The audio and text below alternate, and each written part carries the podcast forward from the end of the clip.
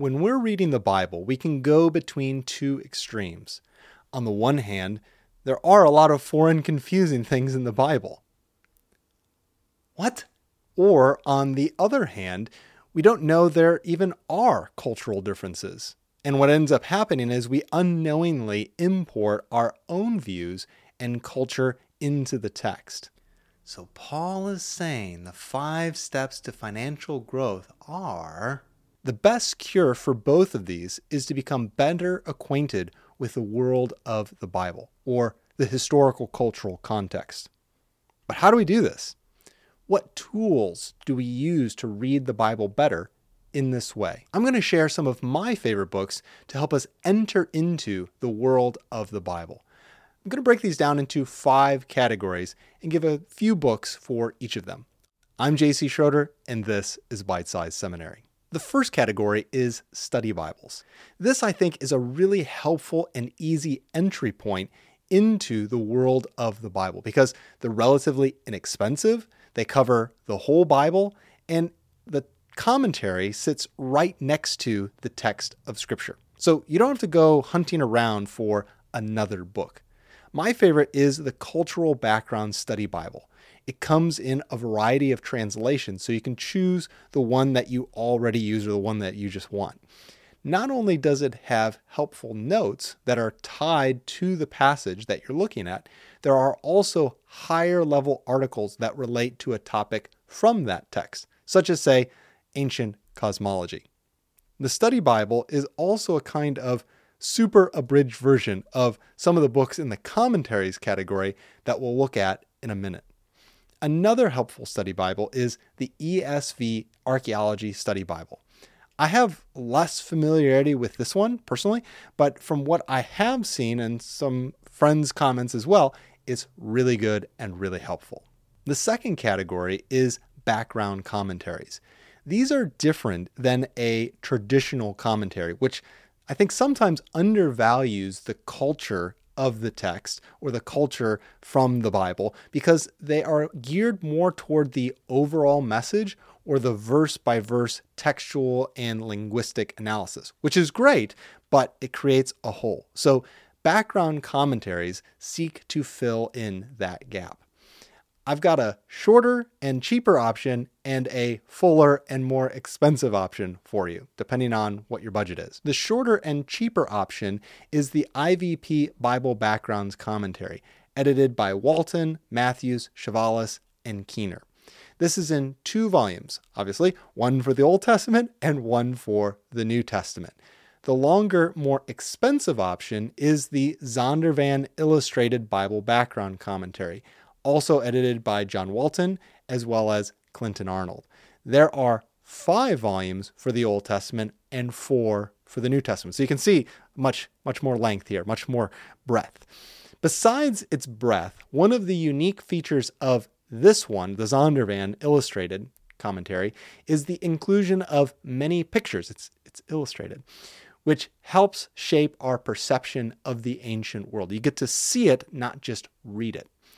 Both commentaries work through the text, making notes about key verses and their historical cultural significance. As you're working through a passage, these commentaries can be a helpful guide into the history and culture of the text. They are, I think, just essentials for reading and especially for preaching and teaching.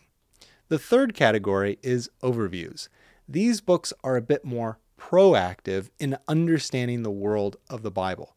While the study Bibles and background commentaries that we just talked about, these are a bit more reactive. With these study Bibles and background commentaries, you read a verse and then you look at the note in the commentary right next to it. With the overview books, on the other hand, you're getting a high level introduction into key topics and concepts in the social and thought world of the Bible. It's presenting it as a whole, not just on a case by case basis. John Walton's Ancient Near Eastern Thought and the Old Testament is a wonderful and insightful introduction to Old Testament backgrounds. The New Testament kind of equivalent to this is David De Silva's Honor, Patronage, Kinship, and Purity. It's kind of a mouthful, but it's a great book. And this book, for me, has personally uh, tremendously has been tremendously helpful to me, especially with the topic of honor and shame.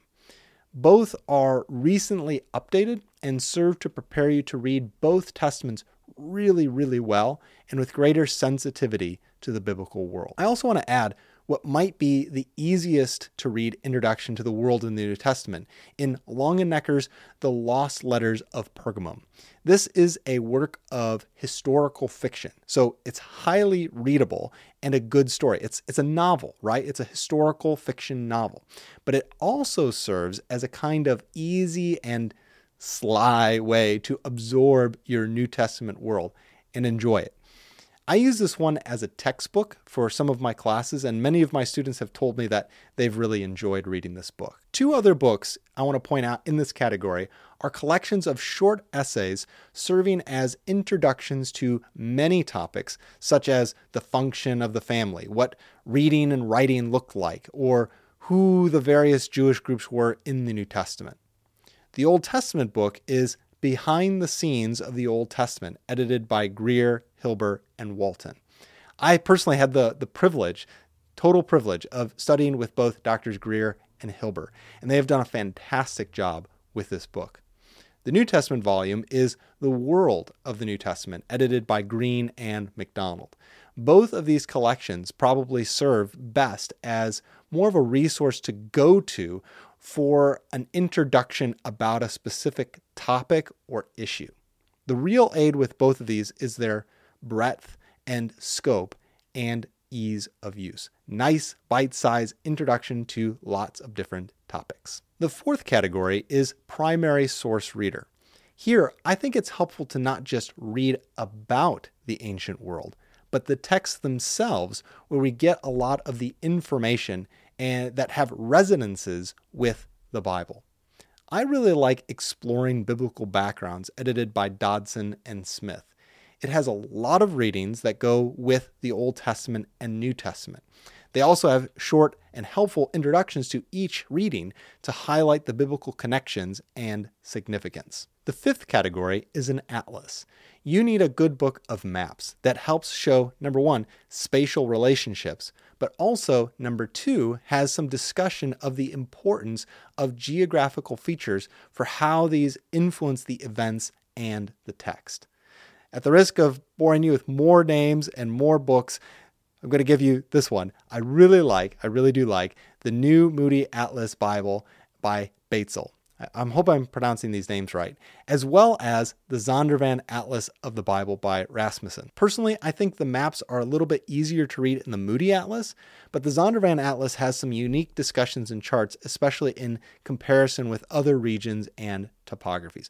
Both are really, really great resources to have on your shelf. There are many more books that are super, super helpful, uh, but these are just my favorite, the ones that I enjoy. If you want to, give a comment below with uh, your favorite or if I forgot any. I'd love to just hear your input. As you look at these resources, you'll find that they'll also point you to other more specific resources if you need something more specific or more detailed. These books definitely are gifts to the church that help us to not be confused and help keep us from importing our own culture and expectations into the text. So that's all I got. If you're interested in other book reviews and recommendations, you can check out the playlist on the screen. Thanks so much for your time, and may the Lord bless you.